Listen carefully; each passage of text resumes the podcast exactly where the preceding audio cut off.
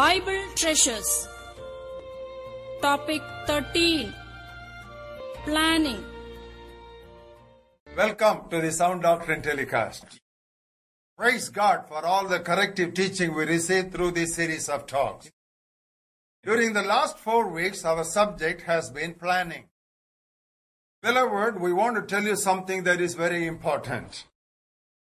A wrong decision may not look that serious at the beginning, but the end will be disastrous.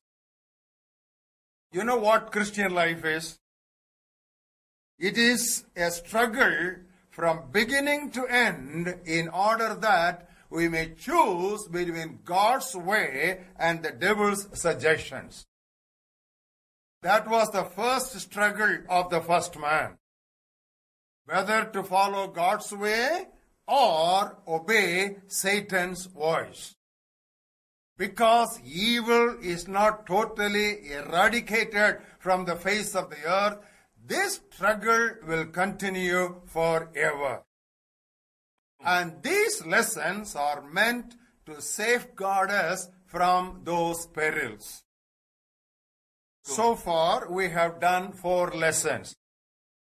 The topic is how not to plan. Number one, do not ignore the general Bible teaching. Number two, do not pray just for God's endorsement. Lesson number three, do not be like the horse or the donkey. Last week we did lesson number four. Do not depend on your strength or your substance. Today we will move on to lesson number five. How not to plan. Do not wait for all the questions to be answered. Do not wait for all questions to be answered. Normally we are told don't take any risk and don't move until you have all the details. Beloved, this philosophy is very popular, but this is totally opposed to biblical teaching on faith. God's will is that we move forward with whatever light we have. Turn with us for a classic passage in book of Proverbs, fourth chapter. Look at the 18th words. The path of the just is like the shining sun that shines ever brighter unto the perfect day. So the path of the righteous, the way of the righteous man, it begins with the twilight. And then as he keeps moving on with whatever light he has, he comes to the point when the sun goes to the zenith, he gets the full sunlight. There was a man of God, he was a Christian leader of the 18th century in England. His name was John Newman. While he was on board a ship in the Mediterranean, once his vessel was caught up in a very bad tempest. And there was utter darkness everywhere all around. That time he composed a hymn. And that hymn became one of the most famous hymns in the world. This is the hymn that he composed. Lead kindly light amid the encircling gloom, lead thou me on. The night is dark and I am far from home, lead thou me on. Keep thou my feet, I do not ask to see the distant sea. One step enough for me. Lead kindly light amid the encircling gloom. Lead thou me on. The night is dark and I am far from home. Thou me on. Keep thou my feet, I do not ask to see the distant scene. One step enough for me. What a beautiful and meaningful hymn, but unfortunately, this hymn is become very famous only in funeral services. This hymn is not for the dead, but this is for the living. What's the prayer that we need to make at this juncture? One step enough for me, Lord. Now that's how Abraham, the patriarch, walked before God. Turn with us to his story in book of Genesis, 12th chapter. Look at the first words where God called him for a world missionary career. Now the Lord had said to Abraham, Get out of your country, from your kindred, and from your father's house to a land that I will show you. That means God had not yet shown him which land he should go. God said, You go to a land that I will show you. I will later on show you. About this, the author of the Epistle of the Hebrews gives us a comment. Book of Hebrews, 11th chapter. Look at the eighth verse. By faith, Abraham obeyed when he was called to go out to the place which he would afterward receive as an inheritance, and he went out not knowing where he was going. Did not have all the details available for him for his journey. Beloved, it is uh, this uh, suspense that gives thrill to Christian life. But we want to warn you about a wrong teaching that is prevalent today. Praise God for the renewed emphasis in the gift of prophecy. Some preachers go to the extent of telling the people, we would pray for you and God will reveal a blueprint for your life. God does not give us a blueprint anytime. He gives us only a compass. With that compass, we should proceed with the light that God sheds on our path. We also want to take an example for you in the New Testament from the journeys of Apostle Paul. Turn with us to the Acts of the Apostles 20th chapter and we'll read verses 22 and 23. See, now I go bound in the Spirit to Jerusalem, not knowing the things that will happen to me there. But he says in the next verse, except that the Holy Spirit testifies in every city, saying that chains and tribulations await me.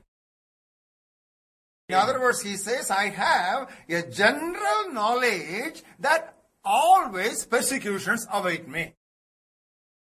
But as I go to Jerusalem, for example, I don't know what is going to exactly and specifically happen to me. Just like Abraham, he says, I go to Jerusalem not knowing what's going to happen to me. When we move on with God with whatever light that He has given us, even if we make a mistake, we have the assurance that God will correct us.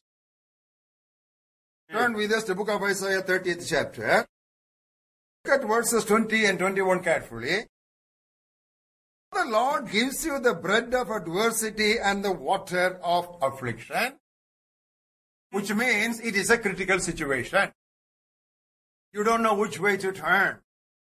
You are in a crisis and you are in a situation of darkness.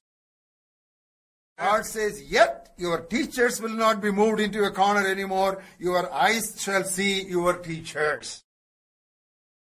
In other words, God will give you some light even in that situation. And you will be moving further. As you move further, your ears shall hear a word from behind you saying, This is the way, walk in it, whenever you turn to the right hand or whenever you turn to the left. With the little light that you have when you proceed, if you happen to make a mistake, don't worry, God's voice of correction from behind will be heard over your ears. So, beloved, only what God has taught us in general, when we keep doing it, we will understand the specific will of God.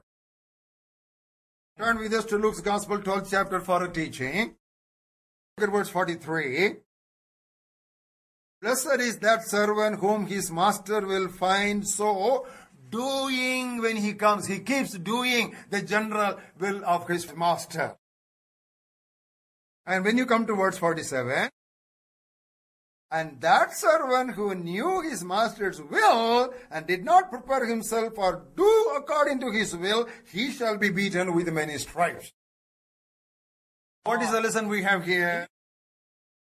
We should not be idle doing nothing in the name of waiting. By the time, by every opportunity, keep working, then God's will become clear to us. That's what exactly is explicitly taught to us in book of Ephesians 5th chapter. Verses 15 to 17. See then you walk carefully, not as fools, but as wise, redeeming the time by every opportunity, because the days are evil. The next word says, Therefore, do not be unwise, but understand what the will of the Lord is. That's what exactly is taught to us by Solomon in book of Ecclesiastes. Turn with us to the ninth chapter of book of Ecclesiastes. Look at the tenth verse. Whatever your hand finds to do, do it with all your might. There is a beautiful testimony about King Hezekiah. We don't know whether you have ever come across that great statement. Turn with us to Second Chronicles 31st chapter. We look at verses 20 and 21. Thus Hezekiah did throughout all Judea, and he did what was good and right and true before the Lord his God. In every work that he began in the service of the house of God, in the law and in the commandment to seek his God, he did it with all his heart. Therefore, he prospered.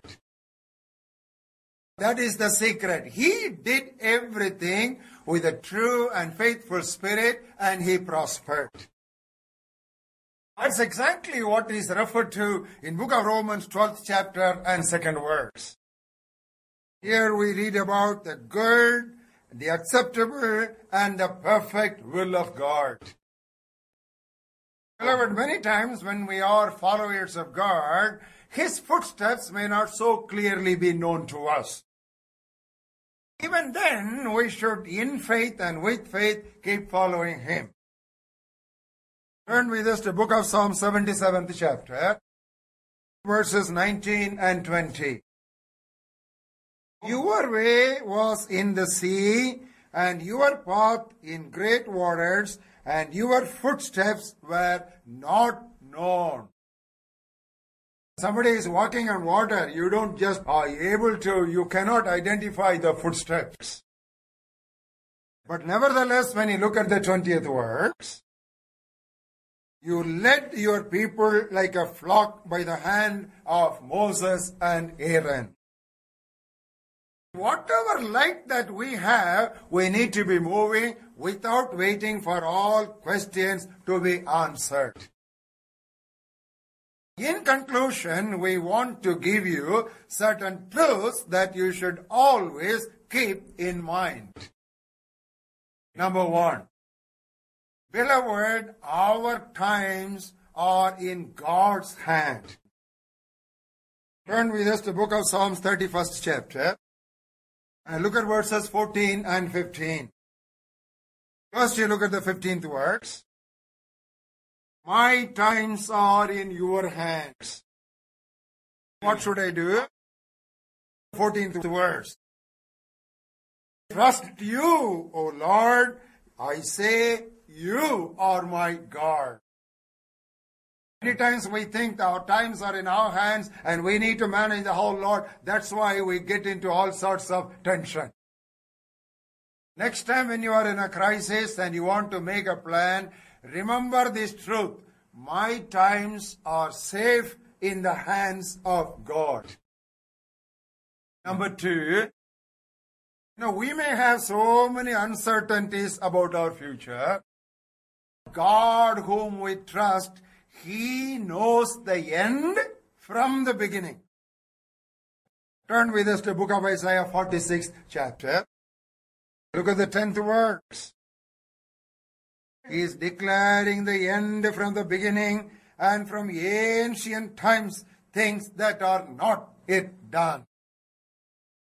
So what is the result of that? The second portion of that verse. Saying, my counsel shall stand. Because God knows the end from the beginning, He says His counsel, His guidance, that alone will stand.